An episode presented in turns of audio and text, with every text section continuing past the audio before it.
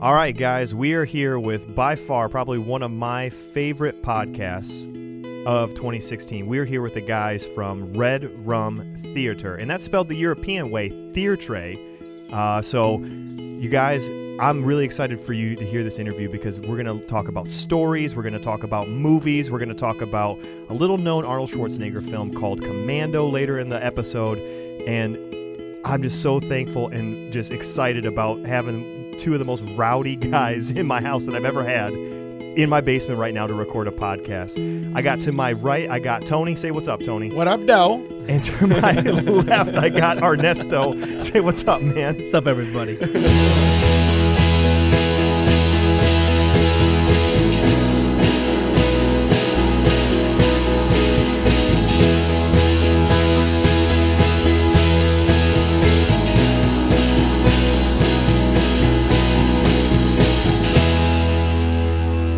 And there's Jason too. Oh, you yeah, know, I forgot. The, guy, the guy who does the show with you. I mean, Alex has been really excited about this. Like, I'm usually like the taskmaster of our little our little podcasting crew. I'm always like, Alex, you do this yet, bud? You on this, bud? Did you you, work sure- on that? Did you write your blog? Did you do save the this? episode? Did you you gotta hit save on Did that? you listen to this? So I'm like the taskmaster, but when it comes to like Red Rum Theater, Alex is like, Jason, you listen to it? Did you listen to that? Did you listen to Gremlins? Did you listen, listen to to Scrooge? Scrooge? Did you listen to Aliens? All these different episodes. Like Alex is on top of me, and I've been binging on them all week. Fantastic. I'm Well, thanks, excited to have you guys that's- on too. We appreciate the support. But anyway, so before we get into talking about movies, because I, I just love storytelling and I love movies, I wanted these guys to tell their story because they have a very interesting and uh, very interesting story, and maybe even one day a TLC movie that can be made. More like lifetime, dude. dude. Uh, I mean, it's, a, it's, it's oddly enough, our story is a story becoming more common in the world. Um, sadly to say, I guess, but we're sitting here in Flint, Michigan right now. We're in Flint Town, Flint Town, and uh, 810. Flint is uh, uh, a city that's been known for all the wrong reasons its whole life. Yeah. I mean, well, not its whole life, but my lifetime. When we were kids in the '80s, it was murder capital of America. Um, like four out of ten years. But uh, we grew up on the east side of the city, uh, the state streets. State Street's right off the Flint River. When if you if you know if you hear a State Street and it's on that side of town, you know it's bad, and it's been bad. It's been bad forever since we were Still bad. Oh, it's, it's horrible. real bad right now. Um, I'm about to go buy a house over there just so I can get it cheap. get it for what? Thousand dollars for a house out there. they gave me five hundred dollars to move in, fool. so we're um so we grew up out in the east side and we grew up um basically um my mom left our father when you were, we were we were born on the Gulf of Mexico, Legit. on the ocean, listening to seagulls and smelling the sweet air and everything. And well, not that we remember any of it because we were babies. yeah But my mom left my dad. I was days old. 11 days old Greyhounded. Holy cow! Greyhounded man. it Oh to my Michigan gosh. to Flint from Corpus Christi, Texas, and I got pneumonia on the way. Oh, that's awful. On the bus. So I spent my first like however many weeks at Hurley in a stinking incubator because I almost died on the way back. Oh my gosh. and because of that you had health problems your whole life I've had asthma my whole life. Um, Um, I mean, that's why I got out of the Marine. I was in the Marine for ten weeks, and I got thrown out because of asthma. Because you yeah you, It was horrible, but I mean, I was happy as a mug when I got out. Of there. I get in trouble all the time for laughing at them fools. but uh, ten days in. dude t- 10 weeks Ten weeks, Oh, son. 10 he weeks. almost was a marine like If I would have went to the army, I would have been like, "Dang, I'm going to 9/11, dude." Oh, but um so we, we my mom moves to Flint because we have family up here because the auto industry everybody moved here before we were born because of uh, all the car plants and all the Yeah. all the the work that was here, and it was back when it was like happening. And then we move here because they when a Mexican pays off a house, they ain't going nowhere. ever ever So I mean, it was like we moved here, and then we moved into the nasty because it was a single mom with two boys. She had to do it by herself. And so our life is a story of, I mean, we'd go to school and uh, we'd fight our way. We had no peoples. Thank God though, we were in the same school. Yeah, we were me so and you. young. But we, we had no cousins with us. We were on our own. We didn't have a crew.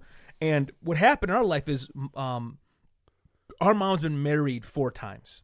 So she'd marry a guy. We'd leave the city for a season, maybe usually about two years, usually, right? Yeah, We'd leave, average. then then it would, it, that would go bad, and she'd come back to Flint. And so We come back to mama. we always get to grandma, yeah. Um, and we always I mean, we moved all the time. We we never stayed in the same school district for more than two years at a time. We moved so many times elementary years that we can't even keep track of all the I try to do my timeline of my life, and I can't do it. Well, that, thank God we had each other though, because we never could make like best friends because Right. we always had to. you know, And even though we'd fight like a mug, we had to always be boys because we moved to another town. And we had no more friends. We had to flex on these fools. What's Um, the age difference between you guys? Sixteen months. Wow. Oh, Okay. man. real- so real you are really close. We had 18 years sharing the same bedroom. We've never had the always same bedroom every every place we lived. And, and our, our baby brother, uh, when my mom married his dad, he's a sorry mug, and he had we had how many bedrooms? We had a four bedroom house. And our baby brother was his real son, and me and Ernesto still shared a room. And there was a spare bedroom for his son who only came in the summers. We were like, "Dang, That's legit, dude. you don't remember that?" I do remember Shoot. that. Um, but uh, so we'd come back to Flint Town, and it was it was a war because we weren't like like Flint was We had to start over every time we moved back. Different school, we different area. We lived in like every trailer park in the city. Um, we'd always leave in the middle of the night. I never understood why as a kid. um, now as an adult, I know. Oh, we didn't pay our rent. She had to roll before the power went off, dude. It was wintertime, fool. Wintertime in the city's tough, dude. You'd be like fudgesicles in there, dude. But, so we're in Flint Town, and what's crazy, is even though we're in Flint Town for the first part of our life, we're soft, dude. We were mama's boys. Oh man, I used to call mom up to the school because I get that beat down, and as soon as I seen her walk in, dude, it was Niagara Falls. Frankie Angel, like, dang, mom's here. um, we were because we we, had, we were mama's boys, so literally we had no male figure in our life. We were it was very much Every time a male figure was there, we were deathly scared of him.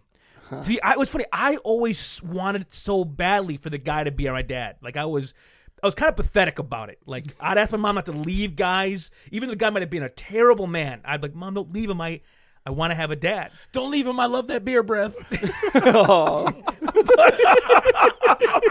It's all coming out. But uh, like there's guys uh, that were around that weren't husbands but were boyfriends. The best one was Chano, dude. Dude. He was a drunk, but he played Nintendo with us, man. He was so cool. He was he played with us. he was the only cool dude.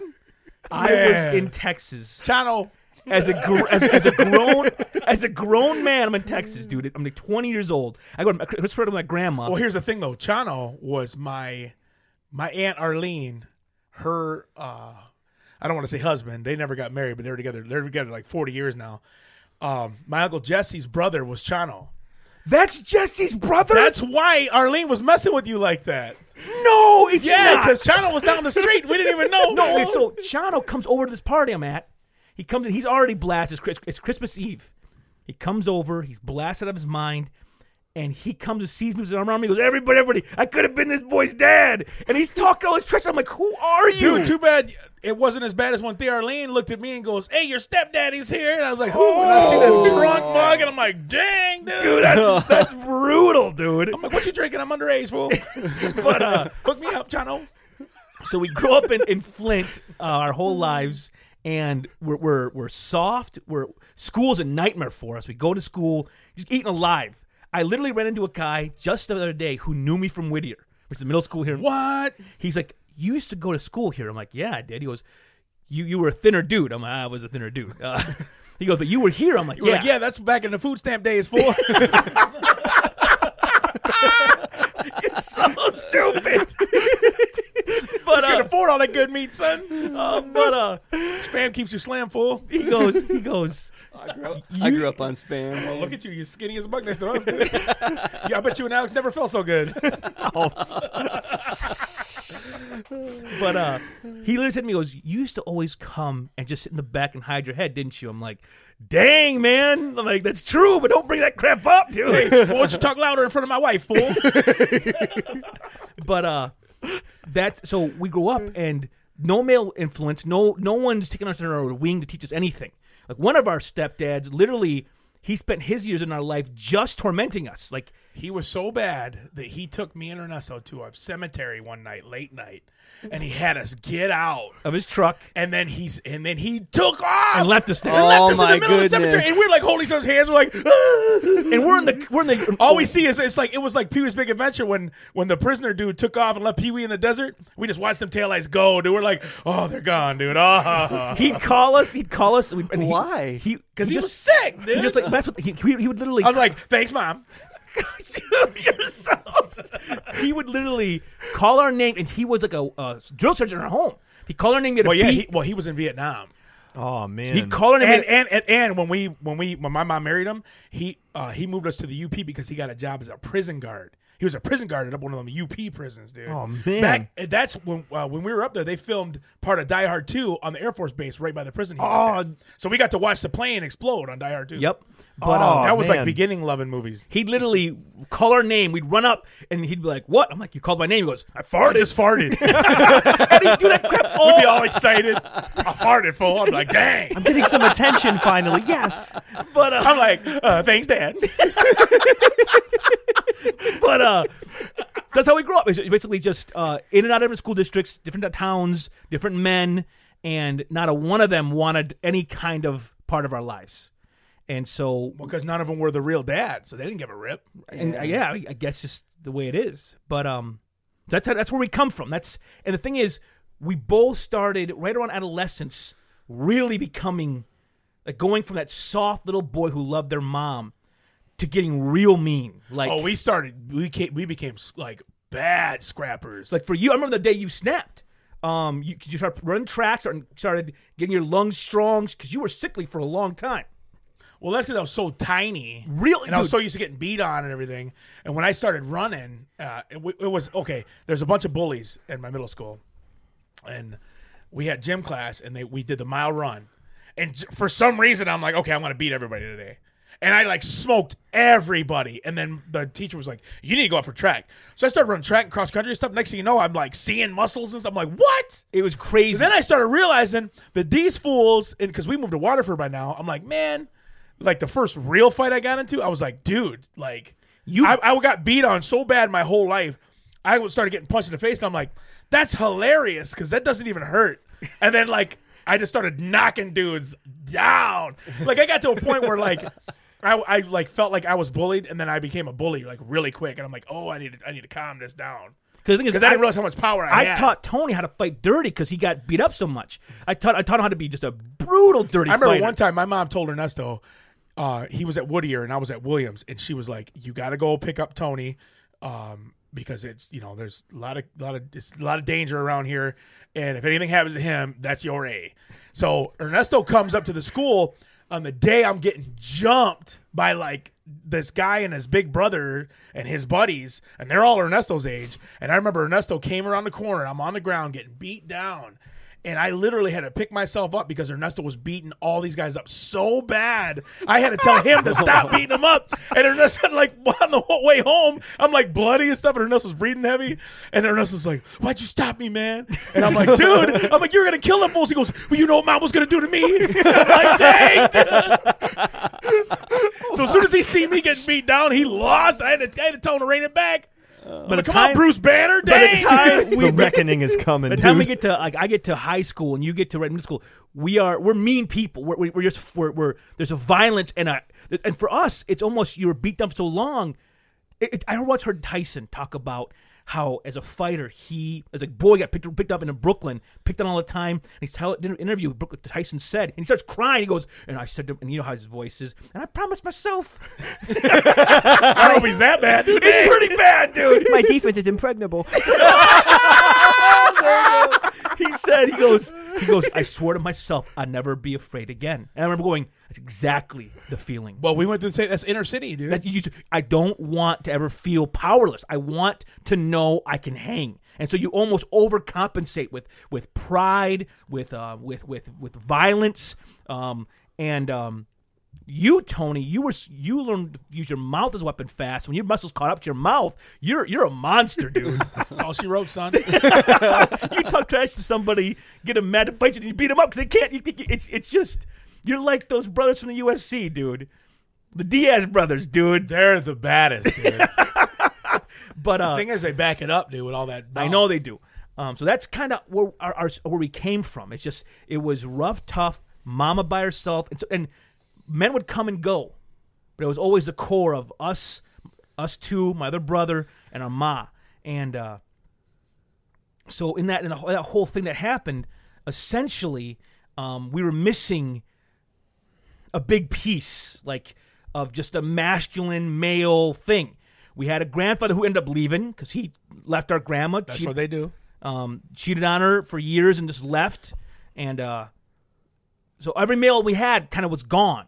Um, so we turned to movies. Like it's the weirdest thing in the world that for us, movies became a language. It became It was like the only time because we, were wild, boy. I felt bad for my mom. We, were, me, and you were so wild. But when a good movie would come on, they're like, there's no talking. We were like so into the movie. Yeah, we like man. study these movies, and it was like uh, I remember watching um, Double Impact, and I'm just like they're brothers, you know, and like and like we were watching, and we're all like, and we'd act out the scenes and like fake fight each in the other. backyard, dude. We go Dude. back and do it in a. But the thing was, even at that young age, we memorized lines, memorized dialogue. and we and that became a language for us to speak. We speak in in movie uh, lingo, and that also gave us a code. We could say things to each other in uh, like in a movie context, and we would know what's happening. No one else around us would. Like even like even to this day, like if somebody like earlier you, you said Taskmaster, first thing that popped in my head was Bassmaster, uh, Ghostbusters two. And he's like, I only know two shows. He was talking about Bankman show and Bassmaster. And he's like, Bassmasters, I know Bassmaster. So I was like lost, and you guys were talking about Taskmaster. but uh, um, so we turn to film, and film becomes uh, uh, it becomes a f- like we our podcast. Our slogan is we we watch movies, we love movies, we were raised by movies, and it sounds weird, but for us, it's really true. Like uh, Tony, tell I mean, we learned to shave watching Wa- movies. Lethal Weapon three, um, the scene Oh, when Danny. Glover he had killed his son's friend who was a gangbanger, and it was they're getting ready for the funeral, and the son's in front of the mirror and he's trying to shave, and Danny Glover comes in and he starts teaching him how to, you got to go against the grain. You know, and he's like showing him how to do it, and I was just like taking notes against the grain. Dang, dude. but Man, I just let those hairs grow, man. I, I can tell. but uh, Okay, when you're Mexican, you, all you grow is the mustache, dude. when you're that young, that little, I had a full blown mustache at 12 years old. all I did was clip them out of my off, off my lips, so when I went swimming, they weren't in my mouth. That's right, dude. That's right. but uh, um, so I became a fan of story. Like I um, man, it was just. And the thing is, we also because our mom had so much to carry. She had to provide for us. She had to she had to fight the world to protect us boys. Uh, Well, we she was even uh, home improvement, everything. Worked in the house, built the deck, replaced all the drywall we broke Craig Reynolds was a rented crack house. dude. But uh, we stinking um, we could watch whatever we wanted. So literally, my grandma's Oh, you're talking HBO at 11 years old. Oh my Yeah. gosh, dude. this sounds try all too seven, familiar. Eight years old, Insane. dude. Yeah. seven, eight. Watch if- when it came to HBO. It was it was Commando. It was Yep. stinking um RoboCop. Terminator. I mean, all that was totally allowed, and these are movies I watch now. because we'd be out of their hair. We could just go watch movies in the Yep. basement. Grandma had cable all in the crib. and that stuff got in deep. Like it, it was, like it's still all in. We're there. we were so wild when we were young. We we took pixie sticks and broke them up like cocaine lions from we watched the movie, and we dared each other who's gonna sniff it first. And this mug had me sniff the pixie stick, and I was my nose was bleeding and everything, and I was like, "Dang!" no." I thought every kid did that, but apparently it's not. So every child does. No, No. no. I remember my mom. My mom used to watch those movies with me, and then she would be like, "Oh, that's just ketchup. That's not blood. That's just ketchup." And I'm like, you know, a five year old kid watching Terminator 2, and it's like, "Oh man, dude." But like, How about the scene in RoboCop when he blows his hand off, bro? I- that was like the rowdiest thing I've ever seen at that age, dude. I I mean, I watch it as a grown man, and it still bothers me. Dude, me. and I, and that now it's the dude from that '70s show, and he's just like, "No, no, no, no, no." I'm like, "Dang, dude!" oh." But why do you think that is? Why do you think movies are so powerful today and they really they've influenced your life? Like I mean, not so much in my life, but like I still talk in code with my friends with different movies, and like it's almost like they're it's the only language they know, and that it's like we can say things to each other, and that nobody else really understands. Why do you think that is? Well, I think for for well, for okay, so um, I'm gonna speak for you for a second, Tony. Like, you don't like to read, What? um, and how'd you do in school? They made a book out of that movie? Didn't like That's I did in school, fool. If I didn't have so many band classes, I wouldn't have graduated. Okay, so so store movies. Okay, well, how do you say it? Like, okay, lectures are boring. Um, being taught things like, Your mom went to college. dude, how do you say it? Like, story gets around all that stuff. Story gets around boring. Gets around lecture. It get. It's not just someone telling something. A lot of it for me is visual. That's it, it's Yeah, the story allows truth and emotions to get into you almost through the back door because you're not you're you're you, you're going on it right like like it's like the Godfather. Okay, Yeah. the film The Godfather, Michael Corleone, he's a normal person. By the end, when He's he a military man. yeah, and he Comes home to the family. he's family. a citizen. He's World a, War II hero. You watch it and you are him. You're like this family's weird. You I'm not. follow him. Yeah, you're you're with him. And you the whole walk time. him in his journey. And by the time the movie ends, You want to be a gangster, dude? you when he closed the door on his wife and shuts her out and lies to her face, you're like, you got to do it, and that's crazy that it can bring you But there. the thing is, though, when you grow up like we did, nobody taught us any better. We learn things from and that movies, moves, and I'm like, bad. okay, that's the way it goes. And I, I, I, it was almost subconsciously. I didn't say Just like, Jesus said to his mom, "Woman, what's that got to do with me?" but, uh, um, you're like, "I guess alcohol follows, dude." Too. but uh, so we, it wasn't like uh, we thought about it or talked. Like, we didn't realize this much later that this was getting in. That it was it was becoming our language. And the thing about art is art is going. It's going to move you. It's going to push you. It's going to have influence over your thoughts. And we just let it in because it was entertaining. It was well made.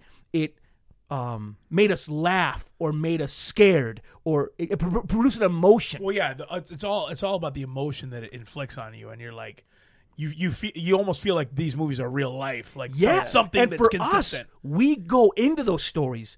We're in so like we're Good or bad? Maybe as an escape, like It is a- big time. yeah. um whether and and, like it action because you, you live in you're living in Flint, you're living in the ghetto, you're poor, you Well, you're on welfare, but the thing is, you're growing up with all your friends in the same state. and everyone's ghetto. Everybody- everyone's everybody's go- going through the same hardships. every if their dad's there, their dad's beating them every day. Like it, it- everyone's life sucks. And movies, sometimes the world in the movie, it's adventurous. There's there's chance for heroism. There's chance for standing up against, uh, overcoming obstacles. And in, in the in the as a as a as an inner city kid, you can't overcome nothing.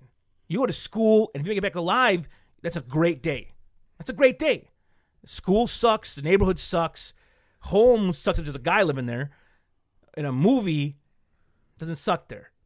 And so story becomes a way to experience the world that's not broken. even if you're going through like going through craziness at school or you start you thinking about this awesome movie you just watched. So your brain takes you away from how horrible it is right now thinking about this sweet movie i just watched the other day. And then you're like on the playground but you find yourself by yourself going through these scenes. And then with me and you we'd go through the scenes together fighting each other playing out the scenes that we just seen in this movie and that was like and and it was like our escape was the adventure from the movie we just watched Dude, I so would we couldn't wait to watch another one I literally walk around like walk to and from school, and I there's a sound like in my mind. I'm living in a movie, and there's a soundtrack playing for the Yeah. scene I'm in. that's Yeah, how we dude. fell in love with music was from the movies exactly true. Uh, music became the soundtrack to our life uh, in, in a real way. Uh, it, Just the Mortal I know that, Mortal dude. Kombat still soundtrack just playing over and over. I still remember being on the playground in like second grade and like getting a playing soccer and getting on a breakaway and the Indiana Jones theme song, man. I Yeah. am on Mine, it. dude. It's going. but uh, Everything was a proton uh, blaster Yep. from Ghostbusters. Anything that resembled a gun, just a proton blaster, dude. Don't cross the streams, dude. Don't, cross, the stream. streams. I tell that to my boys when they're going pee at the same time. what? Don't cross the stream. Total protonic reversal. Don't do it. well, it's a different world now too, because back in the '80s and '90s when we're watching movies, there there weren't as many movies. Like nowadays, things are so easier it's easier to make film. So you have like I can't keep up with movies anymore. There's too many coming Yeah. out. Yeah. I can't watch the Academy. Like, Which is job security for this podcast we do. um, but because there Dude, was, because since I got Netflix, I've watched every Danny Trejo movie there is, dude. I'm like, dang, I didn't know that they had a dude. sequel to this movie, dude. But uh Steakin, back in the 80s and 90s, was crazy. Is if you're our age, if you're 36 years old, if you're born in 1980, if you're um, if you're basically a Gen Xer or early millennial, the a lot of us watch the same things. Yep. Single ladies, by the way, I'm 35. I'm not quite as old as my brother over there.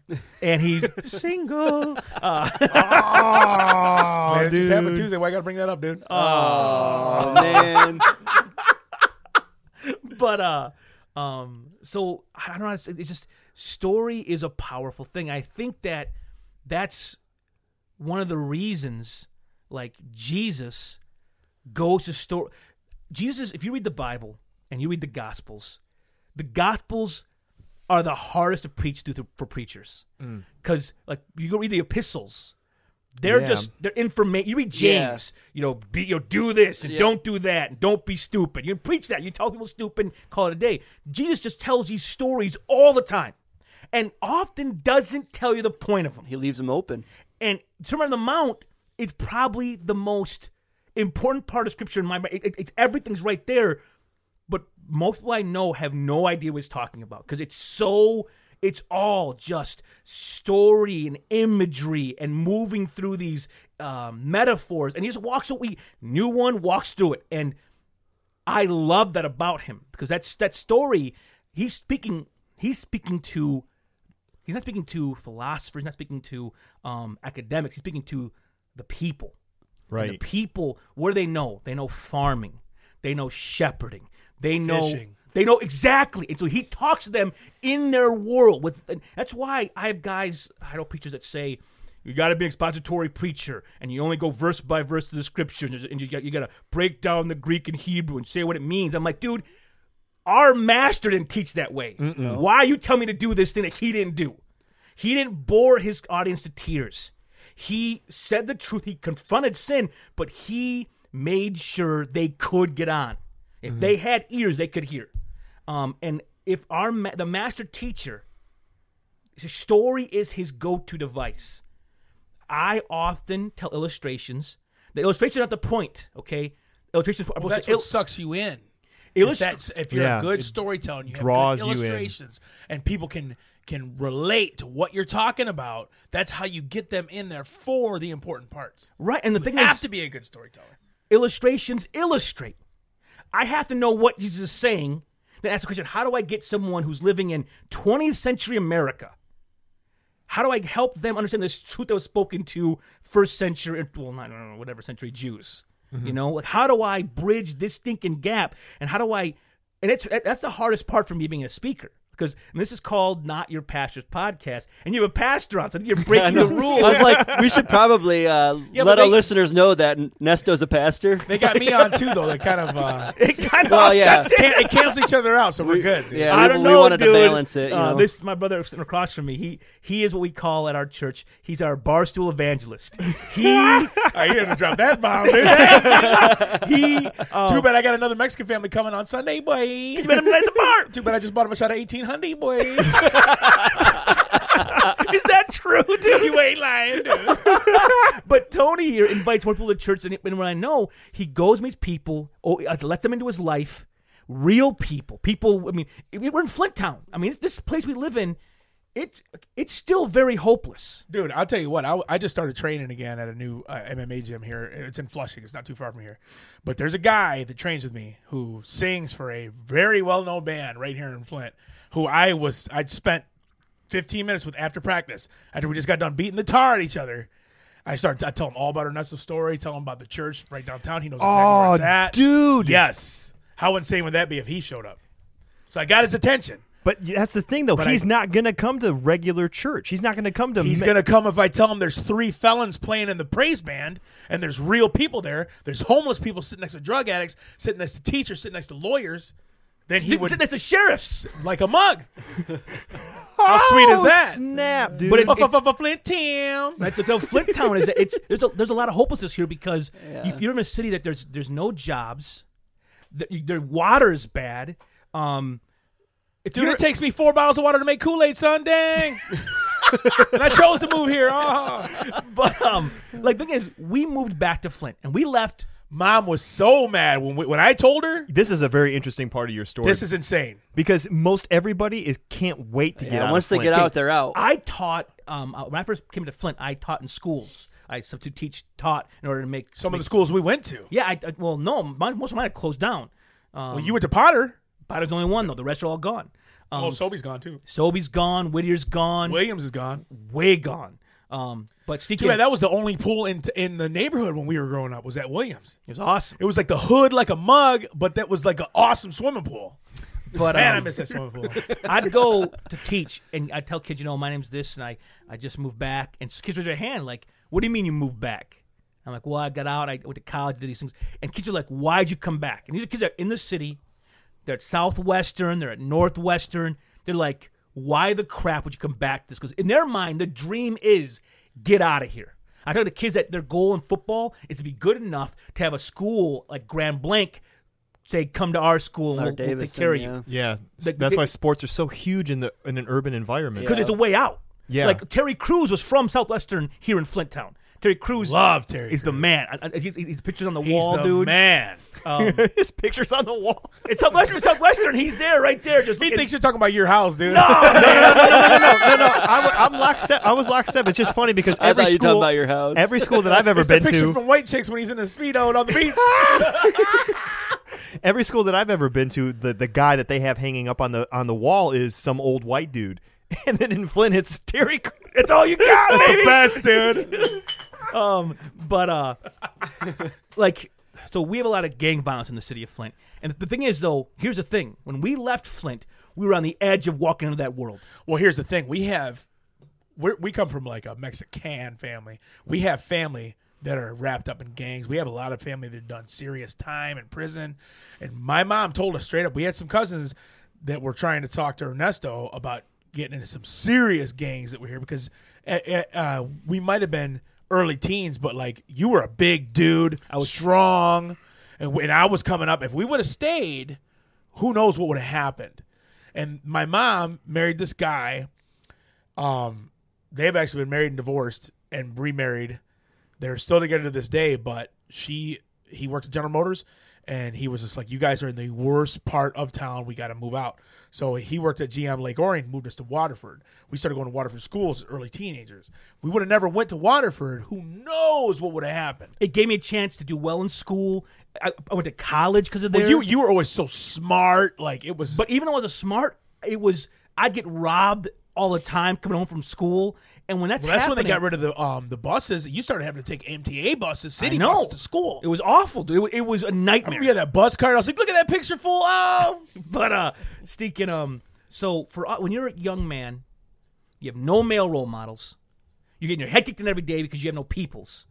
You got to find peoples, and the gangs give you that, Yeah, they give you money too, and they give you honestly Good give clothes. You, it gives you it's your oh, it's almost like and identity. it's hope, dude. Yeah, It's your own. It's so kids go to ho- and the thing is, you got to be the toughest, the meanest. You got to be the rowdiest. No one can front on you because you'll lose your reputation. And so these young kids are killing each other here in the city. I mean, I asked a lady. I was at a restaurant and those Mexican girls were, were serving on me. I'm like, where do all Mexicans go? When I was a kid, there were Mexicans everywhere. She goes, they're dead, they're in jail, and the re- the mom's left, dude. I was like, dang, man, Man, that's rough. Oh man, uh, now Flint's black white. Like, there's very few Latinos left in this city. Um, there was tons when we were here. Oh, all, like, there was a bunch of restaurants all over the place, dude. Um, but uh, Steakin, when there's no hope, when there's no there's no jobs, your schools are like. I'm not trying. Like, if you're a teacher and you teach, then you know that's great for you. Here in the inner city school districts, man, they are underfunded. They they're, the the student the, the teacher student ratio is out of control. Um, the teachers have no backup. Um, most of the kids in Flint schools are only in Flint schools because they can't go somewhere else. Every other kid left Flint. They go to Grand Blanc School District. They go to Davison. If they got a grandma or a ma who'll get them out of here, they'll get out of here. The only kids left in the Flint School District, the, the kids have no ride out of the city. Yeah, they're the lowest test scores in the United States. Right here. You ACT, ain't gonna, you ain't gonna SAT, see the no blue ribbon schools here. No. There's no hope. Your schools are broken. Your neighborhoods are broken. You can't go get it. Like when I was when I was in Waterford, I, I was 14. We got a job doing dishes at a little restaurant. We're talking about the other t- today. Yeah, but actually, me, Ernesto, and our baby brother all worked at the same restaurant. all those carry out, and it was a family owned place. And this guy invested in our, lives. Our lives. boss was it. Oh, he was a my role my model. first drum set came from a loan Ernesto took, and that guy George gave it to him for me to get my first drum set. So when I was old enough, I bought our baby brother his first electric guitar. That's just how we rolled, thanks to George. He he was like the only he was like a, one of the first real father figures we had. Legit, and you can't find in the city. You're not going to find those. He was so awesome. He would let literally let us take our time card and write a loan on and take it out from the register Man, if we were broke because we got paid biweekly. Some of those times I'd, I'd get paid and I'd be like, "Dang, I'm negative twenty dollars. Dang." but uh Steakin, Waterford gave us all this opportunity we didn't have in the inner city. And so I come back to Flint, and we come back to Flint for this reason. And honestly, um, so I worked. I I worked in. I worked in. I got saved in a suburban church, a suburban white church. That's where I met Jesus. That's where I learned to do church. Was in that suburban white environment. Went to Chicago, did a lot of ministry in a multicultural setting when I lived in Chicago. But the dream was go back to the suburbs, get a fat paycheck, and live the dream. yeah, Yeah. Babysit Christians, babysit. I mean, literally, like sometimes you're babysitting spoiled Christians, making sure they're happy and doing things. I mean, doing activities and events that literally just for either your people or the people down the street that are also still Christians. We just gather all the Christians together and we'll sing kumbaya and it'll- and we'll still call it ministry. And uh, dang, uh, but yeah.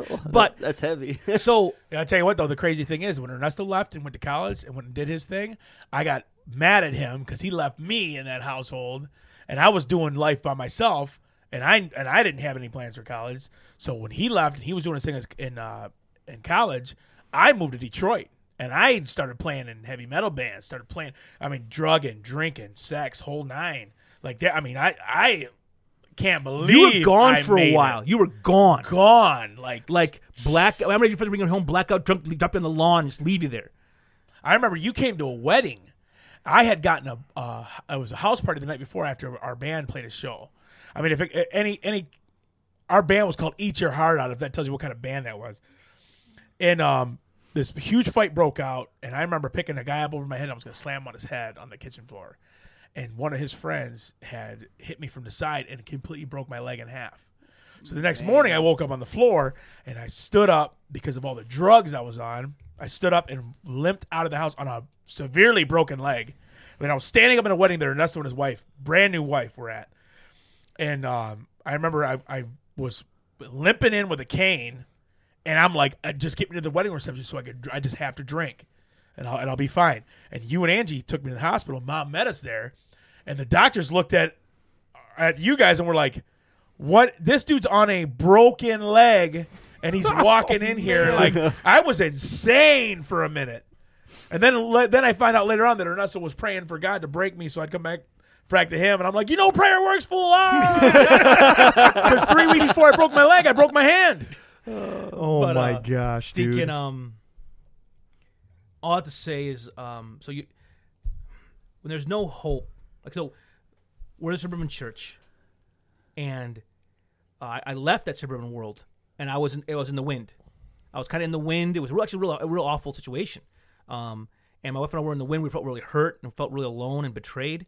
And uh, we um, didn't know what to do. Like we thought, are we gonna be? Are we still gonna be in the ministry? Should I just go get a job and make money? You were debating on being a truck driver because you have a Class B license. Yep. I'm like, should I just drive truck and just And I'm like, dude, I've been driving trucks for ten years. Don't do it. Oh, we, we, we pray through it and decide where to stay and stay, stay, stay schools for fools. Look at me. it's gonna stay. Oh my gosh, dude. Um, we're gonna stay in ministry. And we start looking around. I go to Kalamazoo. I go to Imlay City. I go to places where there's Ohio. Oh, I, I, not really for me, Ohio. Like I went to visit some friends, but I, I want, I don't want to be in Michigan because I know that Michigan is a state that's kind of hurting. Michigan's a state that people are leaving economically. The recession hurt us a lot worse than a lot of other places in the nation. I'm like, I want to stay in Michigan because no one, no one fights for this state. So we drove around, and and I drove around, and everybody considered Flint. It wasn't even on the ra- like. I went to, I went to Burton. I, I went I went to all these places praying about it. Turkey? Bertucky. and my wife one day she's like, "Why? We're, we're walking around Flint. Why don't we just look at Flint?" I'm like, "Babe, you don't know what it's like in that city. This city, I swore I'd never go back to that city. It almost broke me. I never, I never walked back at the city after we left. I just never came back because in my mind, it was like a picture of everything that hurt us and wounded us. It was like off limits emotionally for me.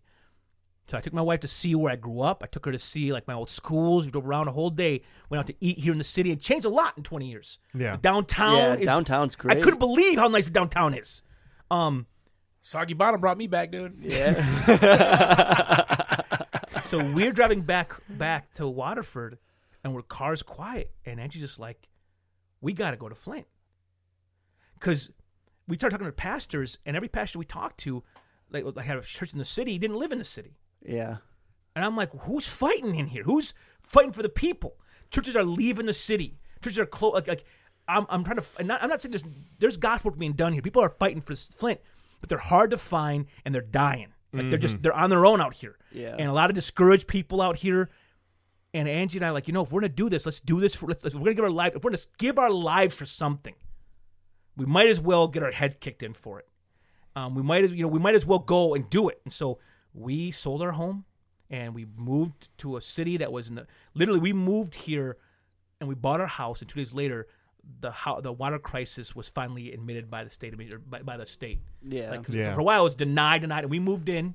And then, two, then there was the big press conference, like, yeah, it's, it, you don't drink the water. It's it's really bad. It's it's all true. For for our listeners who don't know, Flint has some has a water problem. We have lead in the water. We have, I mean, It's still not fixed, too. Just want to Yeah. also put that out Yeah, there. we drink bottled water every Yeah. day of our lives here. Yep. Yeah. Um, um, but uh, we moved here, and Tony said to me, he's like, I go, I'm, I told him straight up. He was like, "Yeah, I'm starting a church in Flint," and I was like, "Good luck with that, dude. Have fun." I had, I, I, I had, uh, I've been driving trucks for ten years, and probably about seven years ago, I crashed into a bridge. It was the scariest With a semi-truck. semi truck. And it was the scariest thing that ever happened in my life. Well, I ended up losing that job. That was the, my favorite job I've ever had. that wasn't at Irish Road, was it? No, no, that, Okay. that was in Detroit. Okay. On the Mount Elliott Bridge. I was on the news for that one. but um, so so here I am working my butt off. I remember that. it was crazy. So here I am, years. ye- yes, that was me, dude. That was dude. There was like a thousand calls to nine one one in like twenty seconds. It was Oh insane. man. But thank God it wasn't nowadays because everybody would have texted and I would have killed somebody. oh. So here we are, years down the road. I finally get that job back. I got that job back and you wanted it back for which so long. was unreal that I got this job because they are so safety conscious. Thank God the safety director went to another company.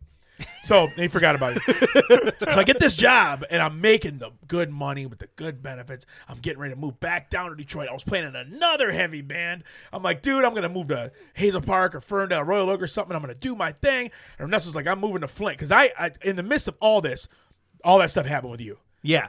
So then you finally just told me what was going on. I'm like, just like mom, I was like, man, you must be smoking, dude. You're moving back to Flint. I'm like, have fun with that. And I told you straight up, don't expect me to be coming down and playing drums for you every weekend. Ask him like once a month to come and he'd be annoyed with I'm, me. I'm like, don't even think I'm coming down there. And I'm telling you, the first service, the, f- the first couple weeks, first month, I'm like, holy smokes. There, like, there's something happening here. Like, this hmm. is, I mean, I'm seeing family that are like diehard Catholic coming. I'm seeing like, it, it's, it's so crazy. Guys coming off heroin. I mean, I just- I put I don't even know why I put it I put my two weeks notice in at work.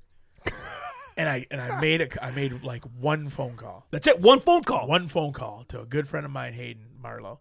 His dad, Chris Marlowe, owns a company right here. And uh, I worked for him back in the day. And I called him and I said, Chris, or, uh, I think I want to commit to Ernesto's church. I'm really feeling something. I just wanted to let you know if you have anything opening. And he calls me back because this was on a voicemail. He calls me back and he goes, uh, Tony, uh, are you telling me that you are available? And I said, that depends. And he said, I put an ad on Craigslist three days ago. I need a guy right now. And if you want to be that guy, you got a job. And I'm like, okay. And I, I quit my job, came to work here. I, what, a month and a half in? I was being lazy about finding a place. Me and I got off work uh, one day early. Me and Ernesto just drove around right uh, across from the YMCA downtown. We see a uh, sign for uh, apartments.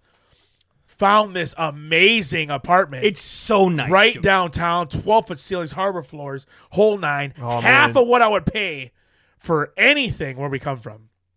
And it's like it was like God put everything in a row, boom, boom, boom, and next thing you know, I'm here. I'm like two feet in. I haven't been this happy like ever.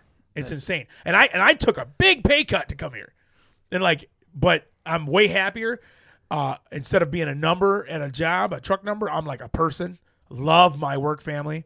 I mean, And they love you too, just dude. the way things lined up is just unreal. That's kind of what's blowing my mind about hearing you guys' story because it's it sounds like awful, but you guys are like laughing about it, like cutting jokes, like busting up, well, here's the thing and about we're like- in Flint. okay, It's a miserable place, but Can't you guys drink the water, drinking a Kool Aid with four bottles of water. Yeah. Can't even make ramen noodles. Aha! there's there's there's almost no reason to be happy, but this is like this is like the happiest room right now. Like well, the thing is, is, is that we see how bad it can be, and we want to Dude, there- change that for everybody. that there there are kids That's we're meeting, dude, and they're in what we were in.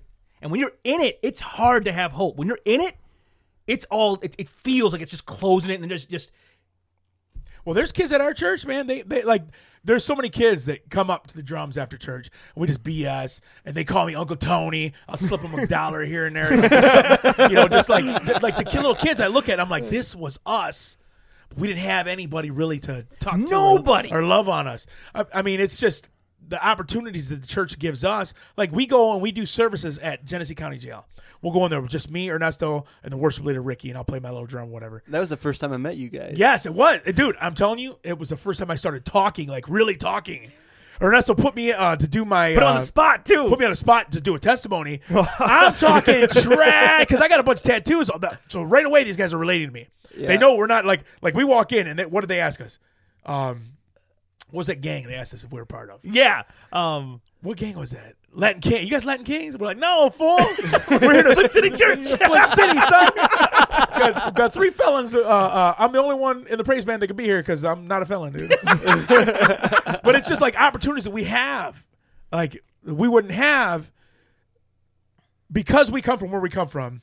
People can can uh, trust us and they listen to what we have to say. We're not just somebody coming in here with you know polo shirts on and Yeah. like trying to tell them, well, you're doing this wrong, you're doing this wrong. Oh no, I've never been in your shoes, but I can tell you what the Bible says. I've been in them shoes. I was in them shoes two weeks ago. You know what I'm saying? Like, like it's just a relatable thing because we're from the neighborhood.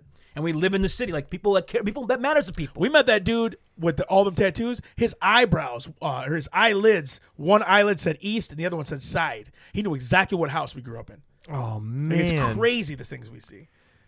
craziness. Hey, well, why don't we take a break real quick? We're gonna have a quick commercial, and uh, we'll be right back with uh, Red Rum Theater. Let's all go to the lobby. Let's all go to the lobby.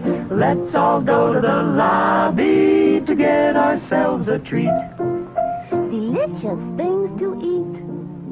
Hey guys, taking a little break here because we haven't really talked that much this episode. Well, when you're amongst greats, Jason, you just shut up and listen. Yeah, totally.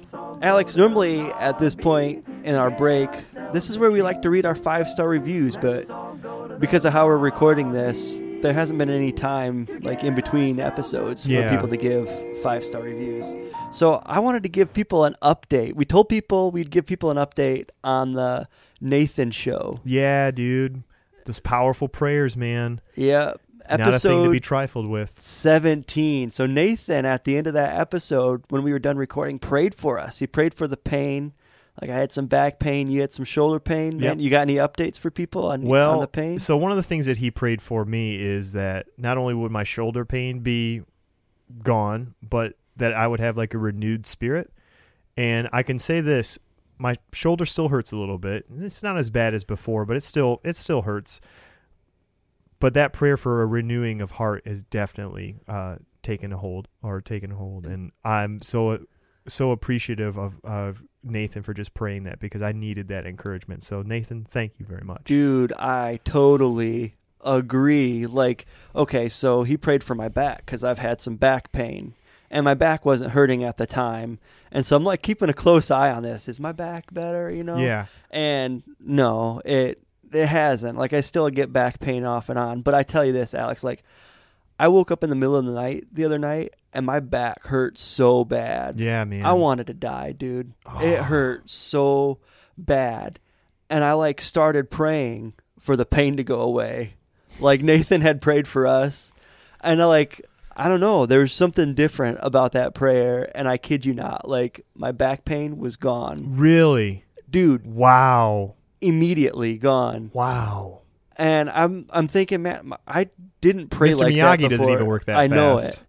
I didn't pray like that before, but like that, like I feel like since since having him on, like my prayer life has greatly improved, and that might be the greatest miracle of all. Mhm. But we've also gotten some feedback on that show. Yeah. uh, Fable Podcast, they tweeted us. They said, "Really enjoyed the latest episode, guys. That jinn story creeped me out. Don't mess with the jinn, man. Oh, those demon stories, man.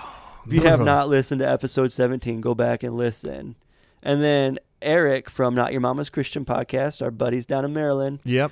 He said, uh, you know, the the intern, he he writes us and says, he says, awesome episode, boys. That dude is bold in his faith, makes me look at myself for sure. Good job, and that is coming from a pastor. And dude, he made me look at myself, Mhm. and I know my dad. My dad's like, I listened to that episode twice. Like Oh, wow. that kid is bold. Those prayers are crazy. Those stories are crazy. So I just I felt like we should give people a little update on episode 17. So if you haven't listened to it yet, go back and listen to it or share it with a friend cuz I think those those stories need to be heard and I hope they're like have a chance of being encouraging and uplifting as they have for myself. yeah, absolutely. Well, should we get back into it? Yeah, let's talk about some movies. Lobby to get ourselves a treat. Let's all go to the lobby to get ourselves a treat.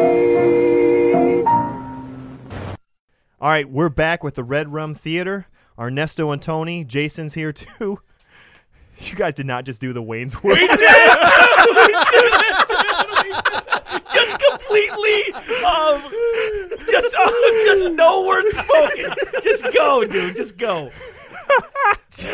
Um. Anyway, so since I started listening to your guys' podcast, I started getting interested in other movie podcasts, and I started listening to them, and it was, you know, a lot of them just talk about, you know, how ridiculous a script was and how it became like a cult classic, or just interesting nerdy facts about all the actors and directors and even the the story. But your guys' podcast is different. And the reason why it's different is because you bring it to real life stories that happened in your life and how they related to the movie and how you guys basically learn stuff from movies. Yeah, you guys you guys look at movies and how they raised you from two different vantage points. How it's not raised- just an entertaining story. Yeah. It's it's something to be learned and something Yeah. to be used in life.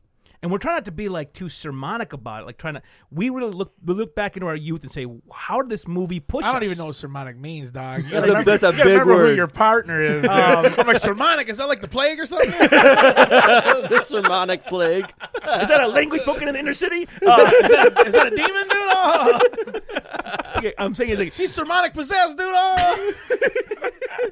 We're saying is like, we don't watch a movie now and say what can I let's just kind of learn. What we do is look at movies we watch a lot because movies we watch a movie five, ten, twenty times. Like, we watch it so many times because HBO would just always replace. We just Yeah. yeah. watching the same movie, and we'd say, "How did this movie?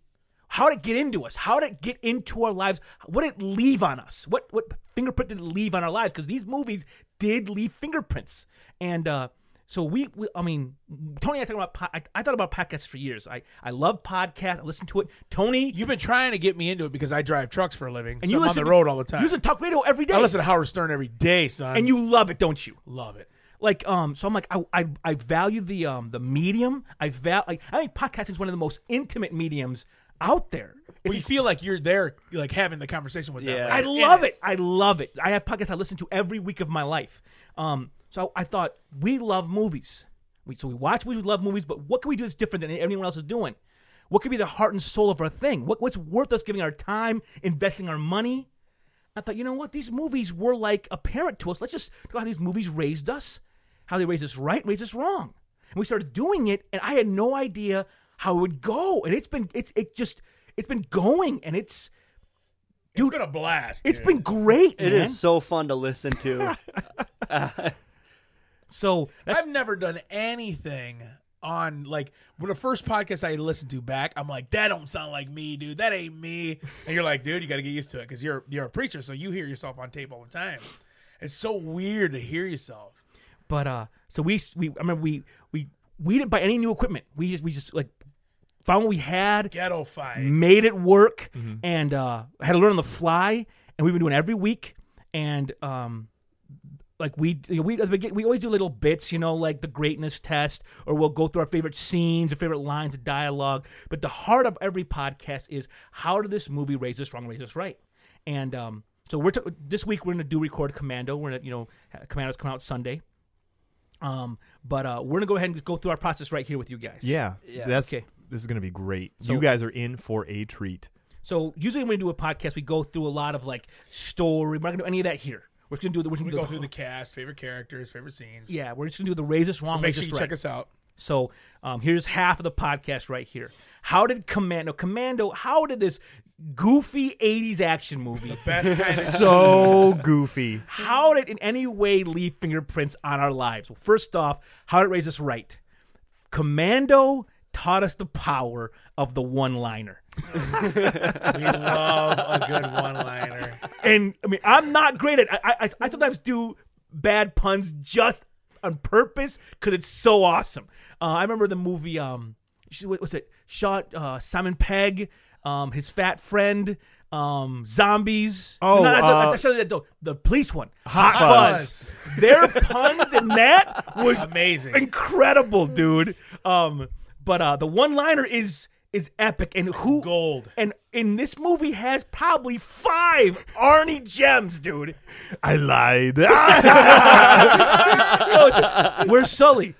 I let him go. Just the worst one-liners. Oh, and the, the the very finale, dude. Let off some steam, Bennett. I mean, these are, these are great one-liners. And as a kid, dude, I mean, just learning to throw these out and learning how to just throw out cool like quips. It's it's awesome, dude.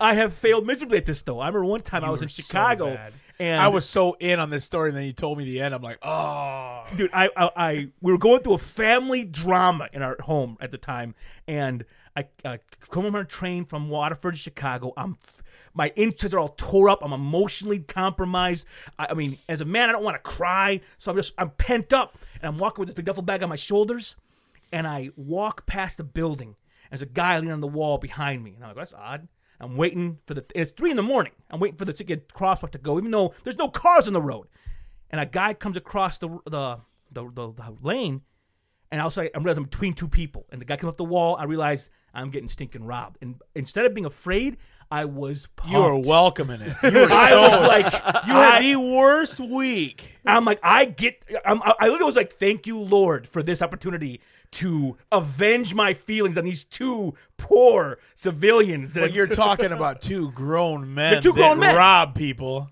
And uh, so I feel one guy behind one, and, one, and the guy coming at me is the leader. You can tell the leader. He talks more. He's more confident. He's like, "Hey man, what's in the bag?" I'm like, "Nothing." He goes, "How how you let me look at it?" I'm like, "No man, this is my bag." And he says, he looks he looks at uh looks at me and he goes, "You know, there's two of us, right? Like they basically give us the bag." And I think I try to be as cool as I can be, and I'm like, "You know, there's two of me, right?" it was the worst. You're telling me this story. I'm like, dang. I mean, oh man, I was trying to be tight. He looked at me like, "You dumb mother," or scratch it. I can't wait to take this bag. oh, but needs to say they didn't get the bag. Oh, guy- man. guy went to the hospital, and I ended up in anger management in my, at my Bible college for the next six months. yeah, because security cameras tend to catch things. well, no, Oh, I mean, the, man. the school said if I had not. If I had not come back to the college after the event, bragging. bragging and skipping of the joy over putting a man in the hospital, I wouldn't have gone to anger management. Well, you know what though? The one thing I couldn't understand is that who knows what they would have done to you. You know what I'm saying? Uh, basically, Thank God there was that big cement pot there. You smashed that dude in in, there. in, in Chicago, they put the trash cans in these concrete like things. It's like people can't gank them or cars can't blow them up. And uh, the first guy came in. I put the bag down. First guy came in, and it's a move I do. All, I did all the time as kids. used to smoke me with this move. You just, you just, you just kind of let as they're coming in strong. You grab what you can, grab the hand coming for you, and just fall back. give him knees, Whip 'em. and then you give him like you straighten All- up. so what? It's all your weight And his momentum. his counterweight. and I sh- tried to shoot him over my shoot him over like shoot him over me, but the trash thing was right there. So I shot him, and it's in the that- ground. It's cement, I not shot moving. him into a concrete thing, and it was like hitting. I mean, he just a lump of flesh, dude. and I roll over on a knee to fight the other guy. And the guy looked at his boy, looked at me, and just Too bad. left. What was your next? no, no, you had one more line though. no, Remember, you told me you looked at him and said, "How about you, man? You want my bag?" and they left. And They were gone, dude. Well, No- actually, the best part was the dude that was still moving left his boy laying there. I can't believe it. Um, No, but no honor among thieves. so you got a good. Did you have a, your- your first fight or? Uh, no, it wasn't my. It was my first. Uh, I used to be a um, MMA fighter, and um, I had a fight on Fox Sports, and they had me come down to the gym and like do some training, and they could you know videotape me or whatever. So they were uh, they were doing the interview, and they were asking me these questions, and I started talking about how I play the drums and all this, and I'm a fighter now, but I you know love playing the drums. And then they were they were asking me these questions, and I remember I looked at him and I said, "Man," because he was asking me, "What what do you get more enjoyment out of playing drums or fighting?"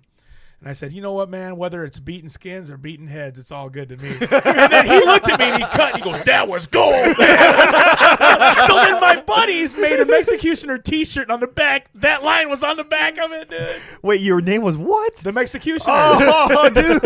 It was I had T-shirts, bro, and I was the executioner years before Joey Beltran came out with that executioner. Buster oh Douglas. God. Buster Douglas. So we we we we we, we appreciate We we love the one. liner. the one liner is an art form. And my my father in law, he is the worst one liner guy in the world. Always puns. Always but you know, part of me's like, my man. I love the one liner. Now, how did Commando raise us wrong? Now, this is legit. This this came out in 1986. Came to HBO in 87, which means I'm seven years old. I'm six. We're watching the crap out of this. Movie. We watch HBO in the basement all day, every day. at My grandma's no, Well, no we, police. we would also tape these movies. and just have them right VHS. Yeah. Oh, I, I love used to do that recording. so much. Dude, you, you, you try to take, take, take, tear off the old like sticker to put the new one, and you just rip it, and it's all gross. It's yanked out, and you just take a black marker and just go over it. but, uh, this movie, it desensitized us to violence. Like we would, it was comical watching this. We the, had the our most favorite gory kills. scenes We had our ever. favorite kills, dude. We got to a point where we'd see somebody that was like the worst villain ever, and then he would die like really fast, and we'd be like, "That's it! Oh man, this, you should have ran over his head with a jeep, man!" Oh. Like watching Commando. I mean, there's a, the, the, my favorite. I think my favorite kill scenes are in the shed. Oh, well, when he Oh, grabs man. the guy's arm, just chops it off, or when he takes that saw blade and cuts The it, Saw scalp, Blade Ninja scalps Stars the were incredible, dude. As a kid, you're just like, get him. You're just like, you're just like, you're all in. And as a, like, I, I, we're watching movies like this, RoboCop, which is one of the most violent films of the decade, and we're eating it up, dude. Just eating it up. Toxic Avenger. And Dr. Avenger, if you've seen any Troma movies, you know these are gory, ultra violent films, and we would watch them Eating snacks and laughing.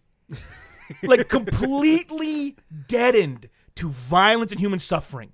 And you know what this, you know what this our generation produced is torture porn because of it. Our generation produced torture porn because they were desensitized as kids, dude. Oh, that's a good point. The hostel, the That's a saw, good pull, that's man. us. And so I had to literally take a break from movies to try to resensitize myself to knowing that like death and murder isn't good. Like, and that's been hard. Like trying to try to put that thing back in the box. Like, um, we were in India, my wife and I, and uh, there was a mob gonna jump us. And I said, I, I told Angie, Angie, Well, you you gotta tell them why you were there. Though. Well, nah, you, can't just, you can't just bust this Uh, one out. well, we were missionaries, and they wanted us out of the area because they didn't want Christ in their in their region, and so there these Hindus are coming out coming out around a car, and there had been a missionary killed a year before, a Lutheran pastor with his two with boys, his family, yeah. and uh, they they put kerosene all over his car and burned him alive. him and his two man. boys. Oh man. that was when you guys were getting ready to come Right. out. So we're there, and I, I look at this crowd coming, maybe 15, 20 guys. And I told Angie, Angie, if you say the word, I will come out of this car. I'll kill everybody in this in this field. We got to understand. what me and Ernesto look like really huge Indian dudes. Like these Indian dudes are like little dudes. They're small, dude. They're strong, but they're small. Um, but the thing is, like, all the violence I've eaten as a boy, it's, it's all in there. It's all still there. Like, ever look around. What's a weapon in this field? What can I grab? What? I'm gonna rip off their arms and beat the other guys with them. Look, it- it- it's what's in your head, dude. Um, but uh, we were fed a, a diet of rated R '80s ultra violence, and it really, like, that's why we would like it hurt as boys. We die laughing. I was sledding once. Oh, this was the funniest thing I've ever seen. I, I went off the trail into a field. He tried to uh, roll off the sled, but he turned himself sideways and went legs first into a tree trunk. Oh, I wrapped it from the side. I, I, I horseshoed it. I, I hit it with my hip and wrapped my body around the came off like a Whatever helicopter. happened, you broke something. and I come off the, I come I come off like a helicopter, land on the ground. I can't walk. Like I am wrecked. I look up and there's my brother and all my cousins dying laughing. Well, that's because when you're young like that, you try to run off the pain. So Ernie gets up and he's on one leg, hopping like, oh! So we're picturing Ernie out there, and we're like, ah! but uh, Commando It was so. But then, then the joke was on us because we had to drag you on the sled all the way back home. Dude. couldn't walk, dude. When the when the snow numb went away, I'm like, oh, I, I can't walk, guys. Uh, but uh, complete, Get to the chopper. there, there it goes. but uh, We're like, come with me if you want to live. But uh, stinking commando was was one of the big pieces to help just desensitize us to violence. Um, and uh, we had we had we had to, we had to get back. We had to get back. Um, yeah, we had to chill for a minute. To this day, I'll tell my wife. I have, I have, I have a six-year-old little girl and a four-year-old boy. I'll tell my wife. I watched this when I was six, and she looks at me like, "You're so stupid." Our kids She's like, yeah, well, Jesus watched Boogie Nights when he was six, fool. so we ain't watching this movie. I, know, I listened to your Gremlins episode, and two years ago, I bought that for my boys to watch. How old are and not, not old enough, I'll tell you that much. it's PG, man. Did it scare the tar out of them? oh yeah, as soon as they turned, nope. Dude. We I turned. got- the only I thing got I got turned was that movie watching it off. again. Yeah. Oh my gosh. So that's what we do. We we look at a movie, no matter how silly, no matter how fun, whether comedy, drama, action, horror. What did it leave on us? That's how Commando affected our lives, and we have a laugh. We examine our own lives, think about where we come from, try to become better people. We do. We try to learn. It's not easy. It's not easy to change. But we're Baby steps, as Bill Murray would say. baby steps, dude. baby steps to the elevator. but uh, that's who we are. What we do. Red Room Theater. We we uh, podcasts come out every Sunday, and uh, you find us at redroomtheater.com. Yeah. Follow was on Twitter at uh, at Red Room Theater. Again, spelled Theatre. T R E at the end, or at Facebook Facebook.com slash Red Rum Theater. Um, so guys, thanks for having us on your podcast. This was dude. awesome. Yeah, man. Um, I've never laughed so hard. And Yeah, I know I, I'm s- gonna I know I include- said that for the Pastards episode, but I'm sorry guys, this beat it. Yeah, I'm gonna include all links in our show description to all those. Man, you guys need to go listen to. I mean, I this this week I listened to four in a row.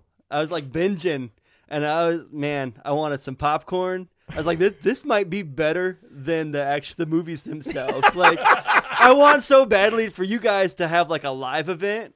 Where you guys are got, talking about you it. guys got some mics This year and the movies playing, and you guys are talking. We- we'll do a screening of the movie and then do Yes. it. we have yes. we have set we have we have some big things down the pipe for the future. But right now, um, what we do once in a while, if you watch our Twitter, we do sometimes live movies where we we uh, Twitter like live tw- tweet a movie. We'll watch a movie, just live tweet it. Just Oh, interact my with crap. So that's goodness. I did the Raising Arizona. Try to do that once in a while, maybe every once a month, kind of thing. So Yeah. the Twitter's real active that way. But um, in our in our heads, we want to do a live event, but we got to get there. Right now, um, we already gotta get the fan base. yeah, and right now we're you know, we, we're putting money in. You guys know as, as, as beginning podcasters, you put the money up Yep. for it. You pay. We pay every episode. We you know we we invest probably five dollars an episode. You know just to make it to get out there in the world. And eventually, it's got to become self sufficient. I mean, it's gotta, Yeah. eventually, it's got to be something. Um, so we're just doing our thing, and, and what, the thing is, we love it so much. We're glad to give it away. Um, we believe it's it's it's a See, even even when it seems like it's a chore, you listen to it. You know, like because you know that it's released. You know, you're not the only one to listen. Like we just did it, but when you listen to it and you edit the music into it, you're just like, "Dang, this is sweet." I listened to the same one two or three times. legit, dude. yeah, dude. For real. Anyway, guys, thank you so much for coming on the show. Please go listen to this podcast. Um, Tombstone. Some of the other movies they've done. They've done Tombstone. They've done Jaws. They've Princess done Bride. Princess Bride. All these great movies, and you know you grew up with them, and you know you probably have some of the same things you took away. So please go listen to this podcast. And again, guys, thank you so much for the laughs and just for an awesome, awesome episode. Can we get a dang, Gina? Take us out. Dang, Gina!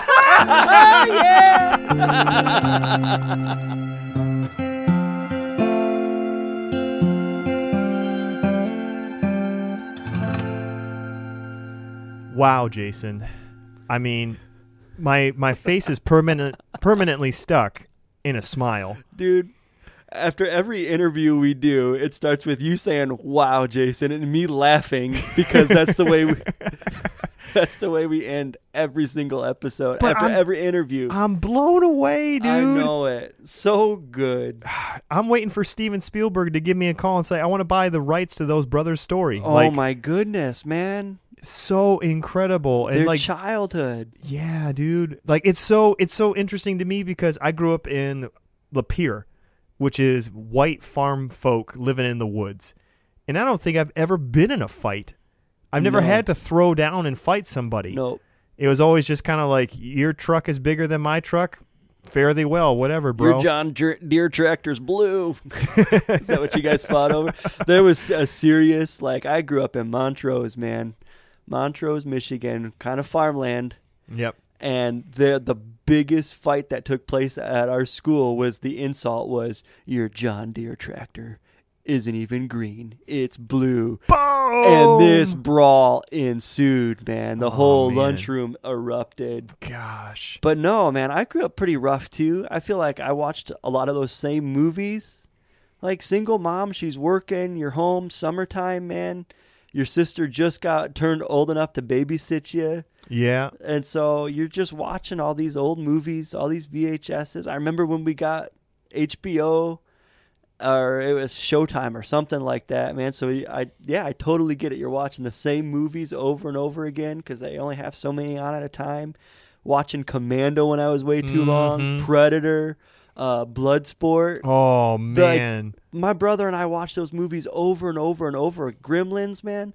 And I go back and watch them like these are actually kind of brutal. yeah. And I, just like them, man. My kids aren't going to watch them until they're like 21 out of the house. yeah, I mean they're they're legit rated R movies. yeah.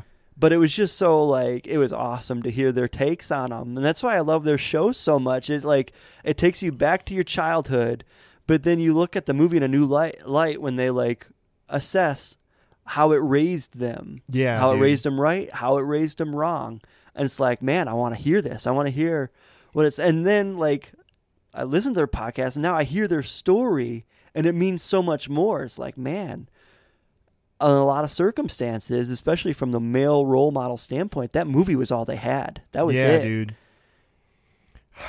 Insane. But anyway, Jason, this episode was one of my favorites and I again, I say this every Yeah. stinking time. You know what? I can almost do our episodes without you, like these endings. I'm just gonna copy and paste so we can go to bed sooner because it's freaking late. Yeah, dude. But anyway, we got some housekeeping stuff, Jason, don't we? Yeah, you. We got a brand spanking new website. You worked your butt off on that thing and it looks fabulous. Yeah, guilty like pleasure, man. I like doing that stuff. Yeah, dude. Like it's tedious. It's just one of those things, man. We got like a million hits on our website, and it's all me. just fixing like, oh, forgot to put underlining. Oh, more like that two link doesn't more work. like two views and it's our moms checking it out. more or less. But no, I'm trying to get some traffic there, so I've redesigned it. It looks uh, a bit more professional. If you guys haven't checked it out, go check it out. NotYourPastorsPodcast.com. Yep, we have all of Super our, long URL, but it works. Yeah. and I mean, we got all of our episodes are on there and all of our blog posts, which I'm calling thoughts, Alex, because it just Such a hipster thoughts. thing to do. Yeah, you know, that's Go against the culture. the heart of the hipster. yeah. you just take a normal thing and you just put a little spin. Yeah, And that's what that's what I'm doing, man. So those are our thoughts. And dude, you released a good one on inauguration day. Like that morning I read your blog, your thought, I mean, and That's gonna take some getting used to. Yeah. and it's gonna catch on, and we'll be famous for it. Yeah, I'm pretty sure everybody does super arrogant, but Yeah. yeah. we're right. No, I mean, you just gave me some good thoughts going into inauguration day because I was kind of depressed. I mean, not, uh, day GT is not really in my wheelhouse, and uh, no, I mean, just I knew that speech was gonna upset me before I even heard it. But man, you kind of put my head in the right spot, and dude, I'm thankful for that. And that's the kind of like thoughts that I hope that we have, but can encourage others and and you know brighten somebody up. I literally wrote that blog maybe in like You wrote that thought. You mean oh yeah, the thought in like 20 minutes, and I that's a good 20 minute thought. I and I don't know how the heck that happened, and I was just thinking about. it. I was like, man, I am giving praise to a man that doesn't deserve it. Little shudder. But at the same Little time- shudder. But at the same time, there's a whole mess of people, and me included, even in that, where our anger is wrongly placed as well. yes, And it's both of those things, uh, ill praise and hateful, anger-filled hearts Will destroy hu- will destroy us. Yep. So we want good thoughts, happy Yes. thoughts. Happy thoughts. Yeah. Think And- of think of your happy thoughts. That's what that's what we're gonna try to do. Our good thoughts, and we're gonna try to keep those thoughts short. And to the point. Yeah, like you know, five six minute reads, anyway, Jason. a twenty minute read for Alex Yeah, because you're a slow reader. I am a very slow reader. But you know what else I read really slow? Our Twitter. I also read really slow on Facebook. yeah. Uh, but the only thing I do really well is look at pictures on Instagram, which we have all of those things, Jason. And I know I say this every episode, but seriously, if you followed us within the last couple weeks, thank you so much for doing that. But we know there's probably lots of you out there in internet world that have not liked our Facebook page or follow us on Twitter or follow us on Instagram. Please go like that stuff. That's how we mainly communicate with you, the listener. So go do that. Yeah, I mean, a hockey team in the Middle East, the Muscat Timberwolves, have more likes on their Facebook page than we do on ours, and that's just not right. No, especially because we're a Christian nation, a Christian podcast. Oh, I'm just kidding. Alex. We'll we'll take that. Let's take that out. Bad joke. Anyway, guys, make sure you go like Red Rum Theater. Listen to their episodes. You won't be disappointed. Yep, leave them five star reviews on iTunes so more and more people can listen to them, and then leave us some five star reviews for showing them to you, us, something. I'm tired, Alex. We got to end this thing. Let's end it. This plane's coming down. Yep. We love you guys. Thank you so much for listening. And always remember, Always keep your stick on the ice. boom. Dang, Gina.